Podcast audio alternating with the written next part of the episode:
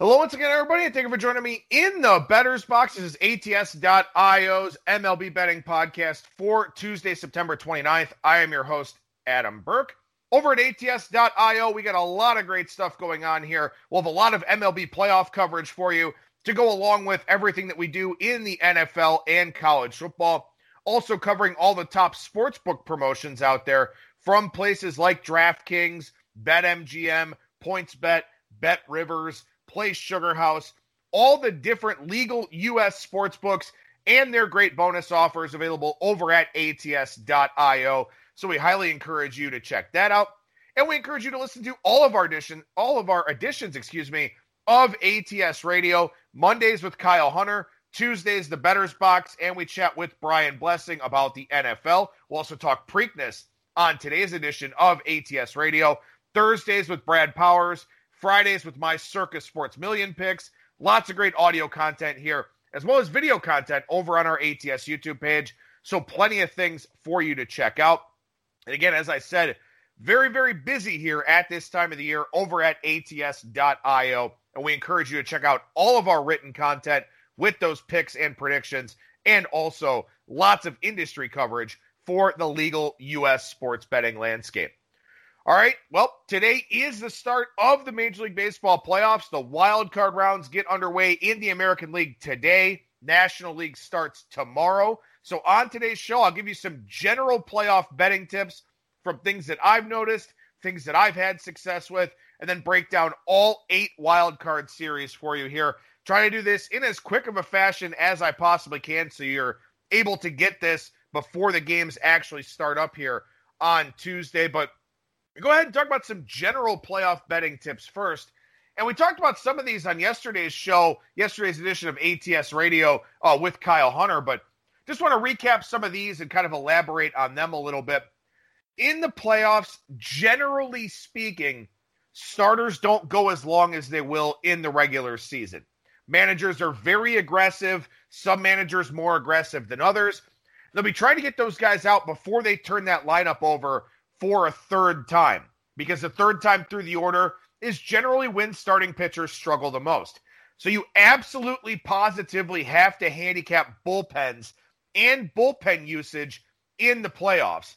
Now, when you look at the schedule here for the Major League Baseball playoffs, there are very limited days off. You don't have a whole lot of travel days accumulated into the schedule because they're not traveling. You will have teams that go from the wild card round out to their bubble cities. But then after that, everything is pretty straightforward. No days off during the course of a series. So bullpen usage will be very, very important. You will have to monitor when those relievers are being used because there will be days where some guys are quite frankly unavailable. They will not be used in those games, and that can swing the balance of a handicap, especially if it's one of the premier relievers for a team. So you will absolutely have to watch how these teams are managing their bullpens. Now, in the wild card round specifically, all the games are at the home park of the higher seed. And when you think about the composition of a Major League Baseball roster, you play 81 games at home. So you want your roster tailored to your home ballpark. So there could be an advantage in some of these wild card round scenarios here where these teams are just built for their home parks, and maybe the other team isn't built in that same way. You think about a team like Oakland, for example, they've got a big, spacious ballpark there where the ball generally doesn't carry all that well. Well, that's something that could hurt the Chicago White Sox because their lineup, by and large, is predicated on hitting for power. So that's one example here in this wild card round. Uh, you know, you've got an example like, you know, the Indians here you know, their offense is not very good, but their pitching staff is very strong.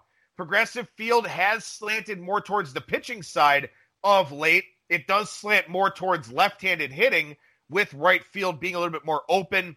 And also, you got the high wall uh, in left field. It's about half the size of the Green Monster at Fenway Park. So that suppresses right handed hitting a little bit. So the Indians have a lot of platoons. They use a lot of left handed bats against right handed pitchers. So that is something that they've kind of tailored their roster towards their ballpark. Now, it hasn't worked out this season, but with the Yankees coming to town, having a lot of right handed power, Well, maybe that's something that plays up for the Indians a little bit. The Rays, they're a team that likes to play a lot of lower scoring games, and they can do that at Tropicana Field where offense is really suppressed. I think the Blue Jays need to out hit the Rays in this series. That's challenging to do at Tropicana Field. So there are some instances here in this wild card round where I do think the home team does have a park factor advantage. Those are probably built into the line a little bit already, but they are an angle that you can take a look at. And then once we get to the bubble cities, just about all the bubble ballparks are pretty good for pitching. They suppress offense. So that may be something that you want to factor into your handicap as we move forward into subsequent rounds here. But also, too, with this weird 60 game schedule of really only playing regional games, some teams will be going a long way, especially for the bubble games out in California and in Texas. So there is that. Teams are traveling a little bit more now. Uh, you've got some time zone differences potentially for the first time, stuff like that. So I don't think that's generally an issue for game one as adrenaline kind of carries you through. But game two, game three, a little bit of jet lag, the time change, your sleep habits are kind of thrown off a little bit. Those are things where I could have an impact on some of these teams as we go forward here. Overall, though, generally speaking, I think live betting is the way to go in the Major League Baseball playoffs. You get lots of swings in these games. Now, there won't be the crowd advantages so that'll be a little bit weird either way, and maybe that favors the road team to some degree. But I think live betting really comes into play where some managers are more aggressive than others with their pitching changes. Again, the third time through is something that managers try to avoid in the playoffs, but there are some teams with shaky bullpens, like the Reds, like the Cubs, like the Indians, at least the Indians bullpen here of late, where the starters may have to get pushed a little bit farther. Marlins, same thing their starters may have to be pushed a little bit farther here. So those are things where maybe from a live betting standpoint, you can look to take advantage. And also, too, you know, in every game, these broadcast crews are always showing who's throwing in the bullpen. So you're going to know who's going to be coming in. And if it's not the guy you expected, if it's not a premier reliever in a higher leverage spot or a potential high leverage spot, that's a live betting opportunity for you. So those are things that you want to factor into the equation a little bit here as well. Again, I think pre-flop betting is challenging. I think live betting is the way to go in the MLB playoffs. Some good numbers that we talked about on the Monday podcast with Kyle Hunter. Totals of six and a half and seven have been bad under bets in the playoffs. That's not a big surprise. Unders of seven and a half and up have been pretty profitable. As Kyle said yesterday, just under 55% over the last few years and dogs have a better ROI than favorites. And again, keep in mind here that, like I just talked about, starters generally don't go as deep. And a lot of times these lines are predicated and set up based on the starting pitchers. But in some instances here, the starting pitcher will be out there for less than half of the game. So, especially as we get deeper into the division series and the championship series, where you've got the back ends of the rotations going, you may get a starter that goes two or three innings and gets pulled before he turns that lineup over, but the line was based off the starting pitcher. So that's one of the reasons why, at least in my estimation, dogs have had a better ROI than favorites. Also, too, a lot of public influence with the playoffs because there's a lot more interest in general in Major League Baseball when the playoffs roll around. You already have people back with their sports betting accounts because it's football season and all that kind of thing. So I think you do get some inflated favorite prices based on some of the perception biases that are out there in the marketplace. Lastly, here, and this is unique to this season, so we'll see how this plays out. But these teams have only played teams in their division for 40 games and then the opposite interleague division for 20 games. So a lot of these statistics are very, very skewed by playing within the division. So you got to be careful with a lot of the numbers that are out there where, you know, the Indian or the White Sox are a great example. They absolutely pulverized the Royals and the Tigers. They were a sub 500 team by a large margin against teams that were 500 or better. They were 12 and 20 against teams 500 or better, 23 and 5 against teams under 500. Well, there are a few teams under 500 in the playoffs this year, but generally speaking, you're playing better teams. So the White Sox were shut down by the better teams that they played and dominated the really bad teams that they played. So that skews their offensive numbers and their offensive profile a little bit. The Astros, same thing 20 and 8 at home, 9 and 23 on the road. But again, you know, they only played the teams that, you know, were in the West. And they were only 4 and 13 against teams that were 500 or better. Now they face a Twins team that won a pretty competitive AL Central, at least with the top three teams in that division. So keep that in mind. The stats are very, very skewed here this time around. Now, the stats that have a plus next to them, WRC plus, you know, OPS plus, ERA plus, stuff like that, those are stats that are relative to the league average. So they will take into account the quality of competition and kind of adjust those numbers a little bit. So maybe those are the stats that you do want to take a look at here for the playoffs. All right, so the AL wildcard starts today. NL wildcard starts tomorrow. I will give you series prices from BetMGM Sportsbook. Uh, shop around for the best prices on these.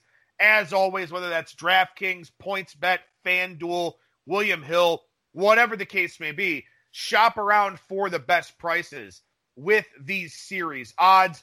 We start with the first game today. That is Astros and Twins. Astros, $1.35 underdog. Twins in the minus 165 range here.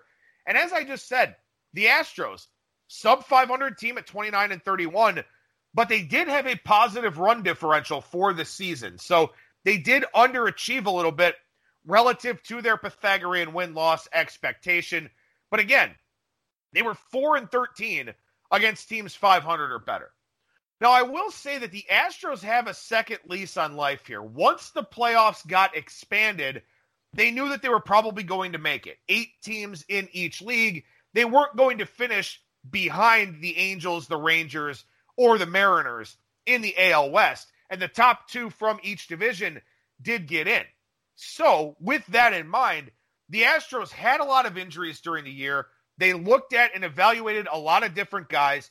They have a new lease on life here. And I don't think that they're as dead and buried of a team as people seem to think.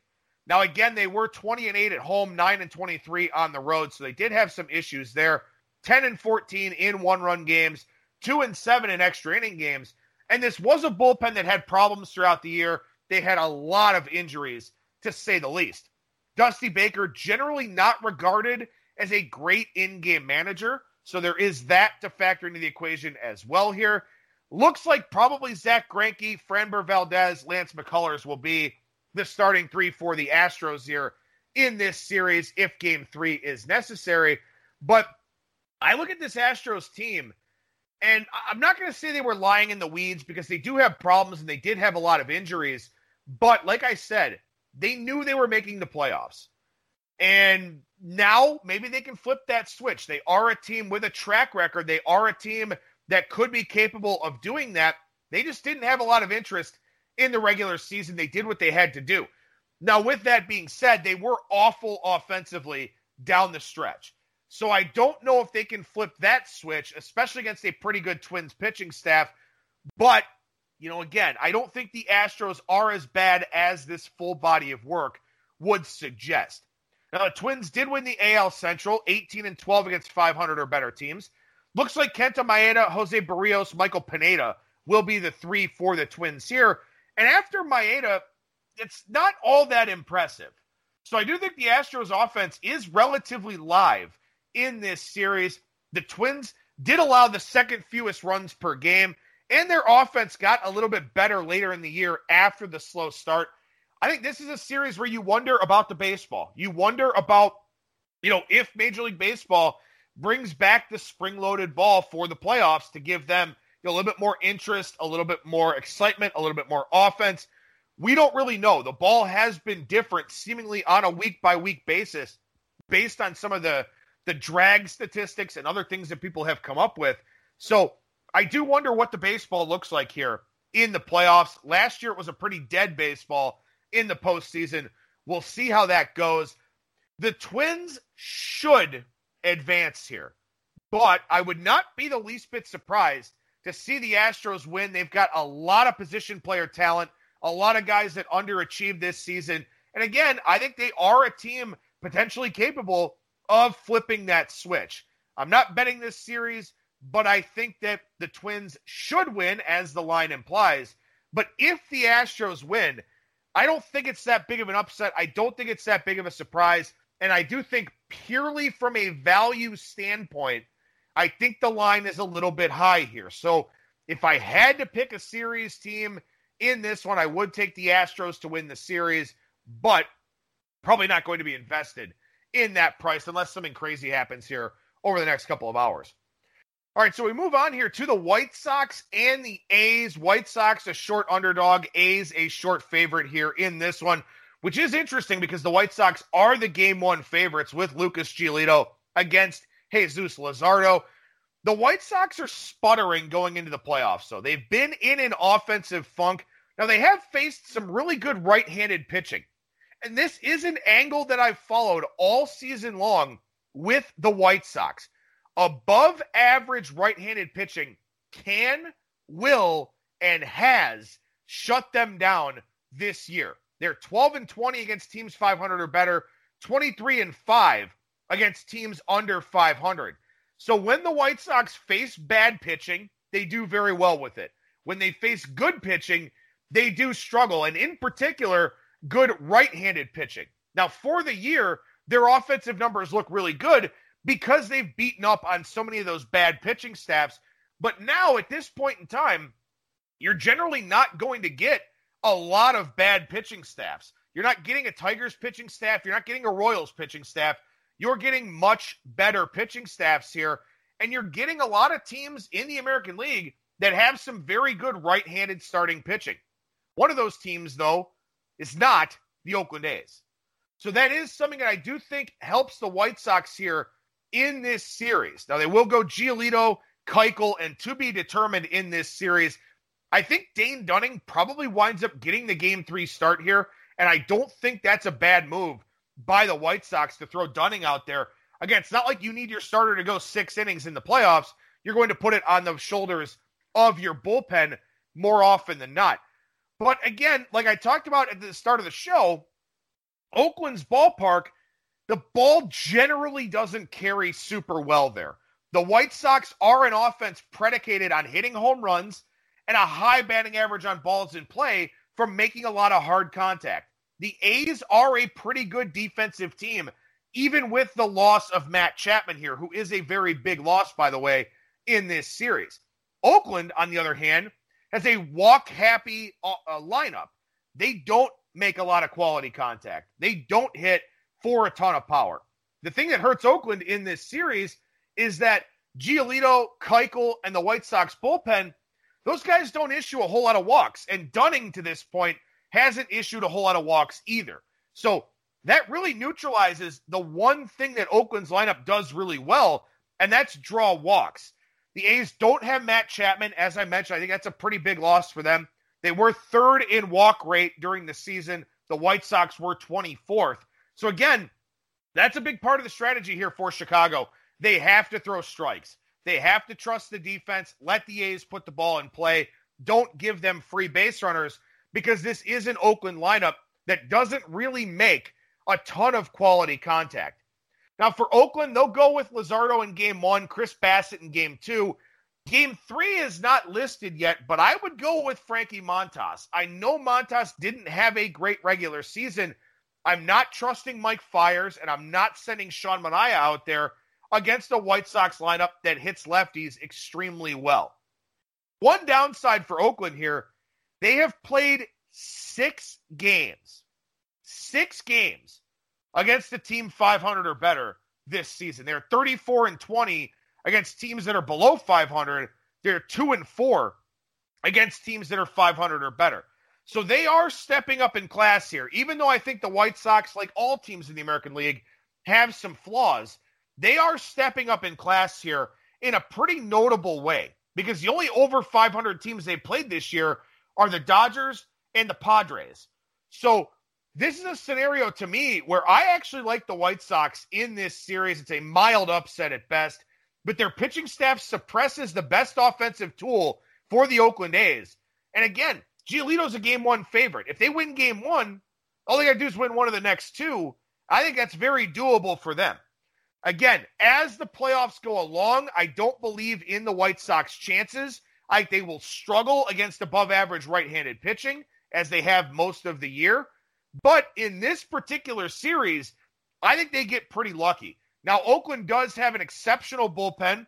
That is something that could hold the White Sox back. A lot of good right handed relievers in that group. But the White Sox bullpen has been pretty good as well. They've been better than I expected them to be. So I do like the White Sox to advance here, even though they've not played well, and even though I've kind of talked negatively about them at a lot of junctions or a lot of junctures here so far this year. But I do think that this series in particular does set up relatively well for them. So I do think the White Sox do advance. I think the minus 106, minus 105 price is not a bad look here in this series. The Blue Jays and the Rays. The Rays 40 and 20 during the regular season, 21 and 9 against teams 500 or better. The Blue Jays were outscored on the season, but they played a lot of one-run games. You give them a lot of credit for making the playoffs here. The bullpen did have some issues late though. Their bullpen throughout most of the year, one of the better and more surprising units in Major League Baseball, but they wound up with a 471 ERA and a 457 FIP when all was said and done. And their rotation is questionable. Hyun-Jin Ryu will pitch game two. They'll send out Shoemaker and Walker in games one and three. They're trying to spread out the bullpen games, and I don't mind them doing that.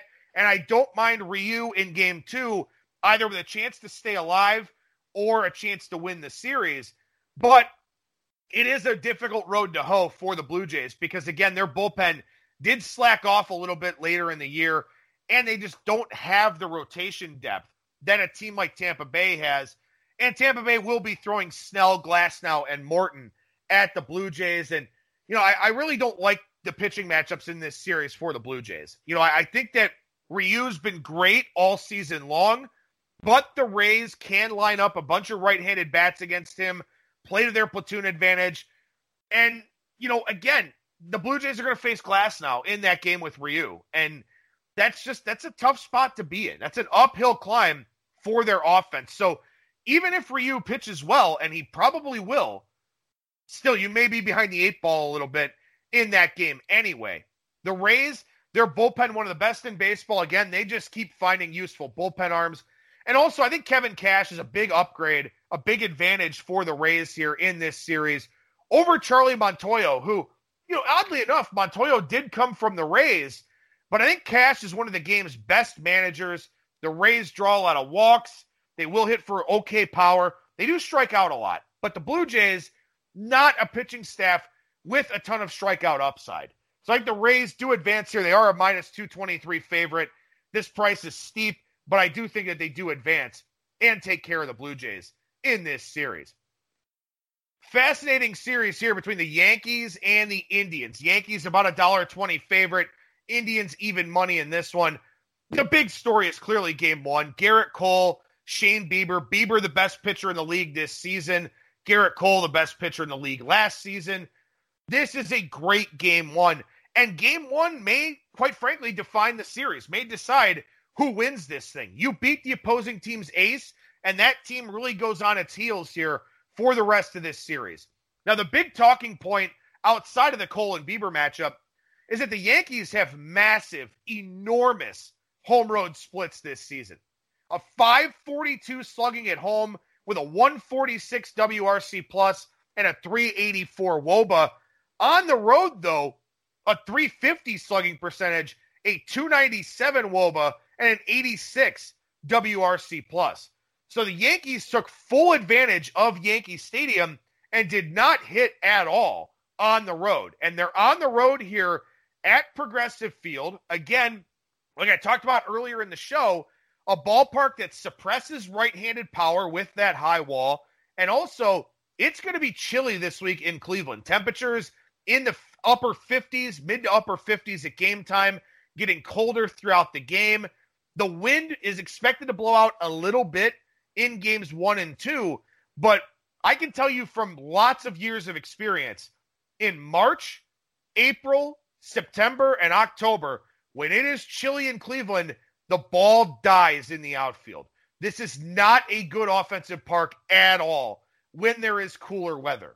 So think about that from an under standpoint, and you think about that from the standpoint of the Indians' offense as well, because the Indians don't hit. They are not a good offensive team. They want a low scoring environment, hope for some opportunistic hits here and there, and try to win a lot of three to two, four to two types of games. The Yankees can do that, though, and that is the worry for the Indians in this series, in that you get Cole in game one, Tanaka's a playoff assassin in game two, and furthermore, other than the narrative, and, and, Tanaka does have the good numbers, but the sample sizes are relatively small. Tanaka's got that heavy splitter, and the Indians don't hit changeups and splitters. Their left-handed batters do not fare well against those pitch types. So this will be, in all likelihood, a very low-scoring series. Yankees have a great bullpen. Indians have a good bullpen. And again, the Yankees don't hit on the road. Indians don't hit anywhere. Would expect a lower scoring series here.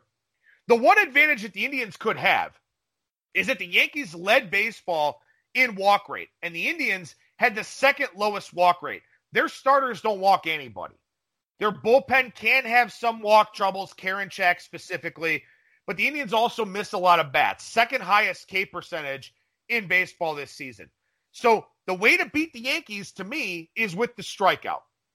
Again, I think we get lower scoring series here. The Yankees have more depth to the lineup, but they are very right handed heavy against an elite right handed rotation. I think this series is probably priced accurately with the Indians' offensive shortcomings. It was minus 130, minus 135, and I thought that was too high. The Yankees do have a managerial edge with Aaron Boone over Sandy Alomar Jr. I give the Yankees a slight edge, but I do think that this is a perfectly placed toss up series.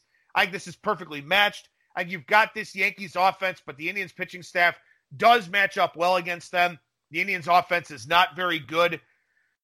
Uh, the fan in me obviously wants the Indians to win. I think the Yankees do advance, but I don't think it will be easy for New York. So I won't bet this series. I do give the Yankees the slight edge uh, with the better overall lineup and the better manager in the dugout. So we shift to the National League here, which starts on Wednesday. We start with the Reds and the Braves here. Reds plus 115, Braves minus 139 per the per the odds, excuse me, over at BetMGM.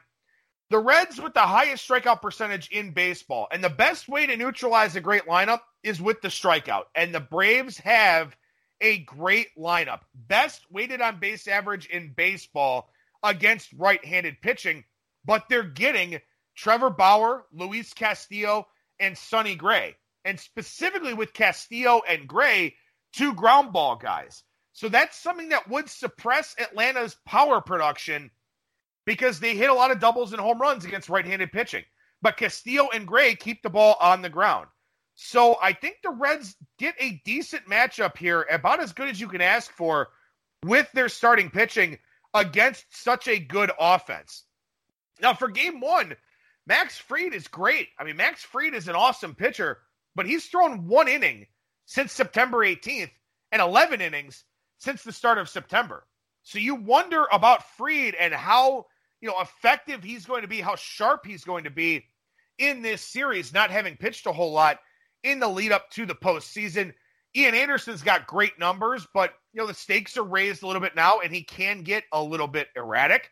The Braves do have an excellent bullpen, though, and I think that they're going to put this series on the bullpen for the most part.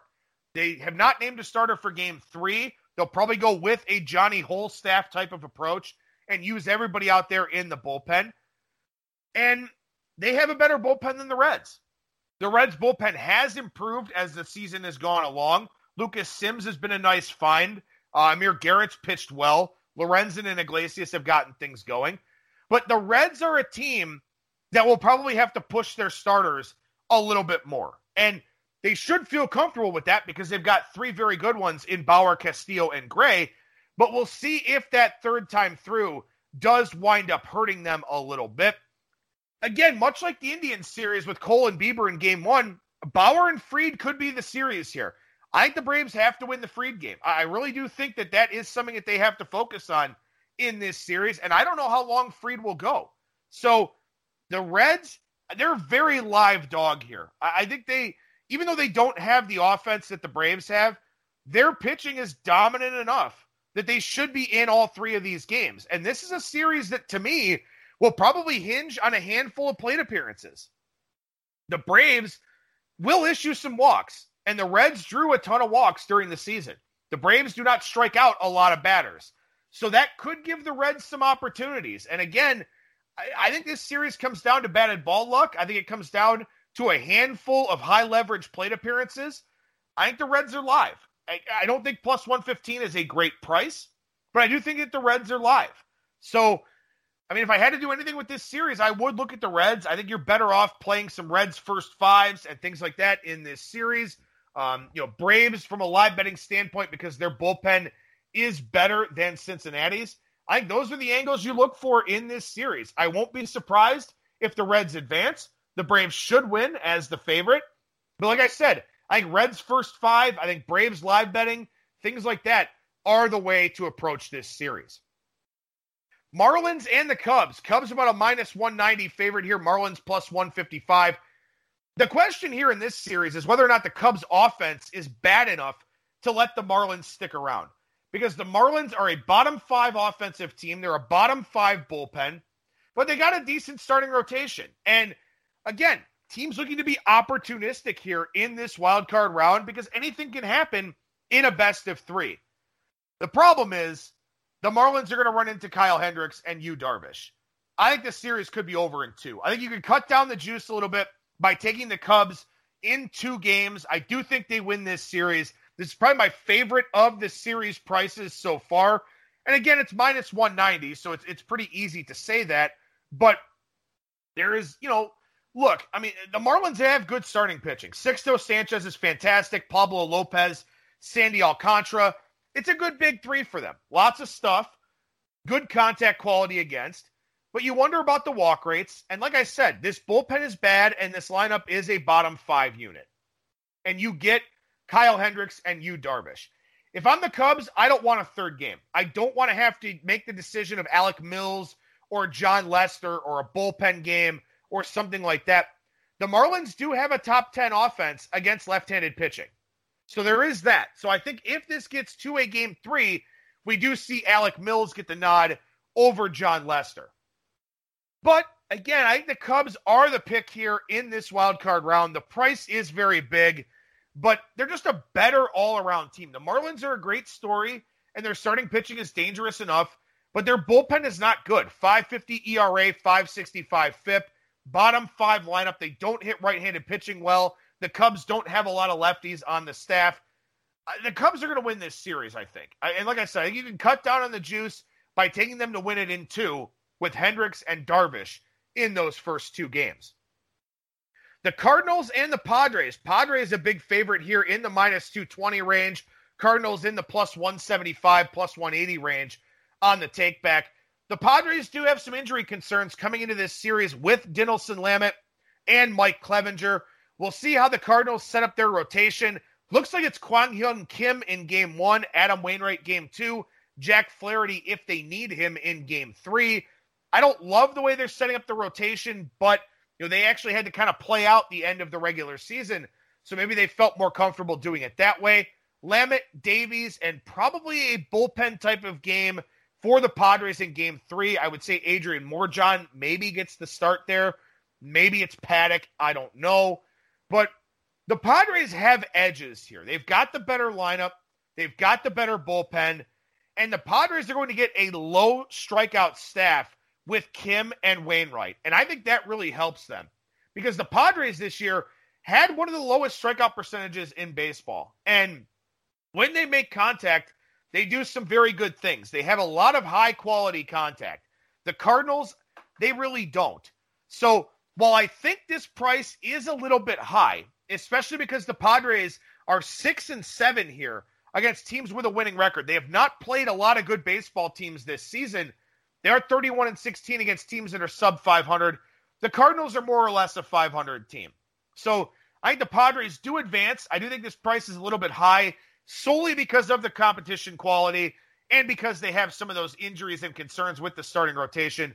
But they should advance here. This is not a series I anticipate playing a whole lot of things in. I don't really see a whole lot of live betting opportunities either, unless the Padres are down a run or tie, because I think they do have the better bullpen here in this series. Lastly, the Brewers and the Dodgers. Dodgers more than a $3 favorite here. Brewers make the playoffs as a sub 500 team. If Corbin Burnes was healthy, the Brewers would be a live dog to me because Woodruff and Burnes in games one and two would give them a pretty good chance. But Burnes is out with an oblique. Brett Anderson has a blister. The Brewers bullpen is very good, though. Devin Williams and Josh Hader, two of the best relief pitchers in baseball. I think they can have some success in this series if they can play from in front. I don't know if they can play from in front. The Dodgers own right handed pitching. They do a very good job in that split. And after Woodruff, the Brewers are very questionable with the starting staff. Adrian Houser induces a lot of ground balls, but he doesn't miss a lot of bats. He's kind of an iffy proposition. Again, if Burnes was healthy, I'd have more to talk about with this series. Because he's not, the Dodgers will advance. Their lineup is just so much stronger. Again, they only played 13 games against a team with a winning record, and it's not their fault. You can only play the teams that are on your schedule. But the Dodgers are not a team that we worry about playing against above average competition because they're one of baseball's elite teams. For the Padres, I think it's more of a concern. For the A's, I think it's more of a concern. For the Dodgers, it's not. So the Dodgers will advance here. I don't think we worry too much about that. Again, if the Brewers had Burnes, they'd be live. No reason to bet a team minus 300, uh, you know, in a best of three series here. But I do think the Dodgers, outside of the Woodruff game, and maybe they lose that game and have to win two in a row, uh, outside of the Woodruff game, I think they do whatever they want offensively in this series, at least against the Brewers starting rotation until some of their relievers get into the mix. So covered all eight wild card series here. I'll have a show today with Brian Blessing talking about the Preakness and week four in the NFL. Lots of content over at ats.io and on ATS radio for you to enjoy. That'll do it for me. Thank you so much for listening, everybody. And remember that you will never strike out when you're in the Bettor's Box.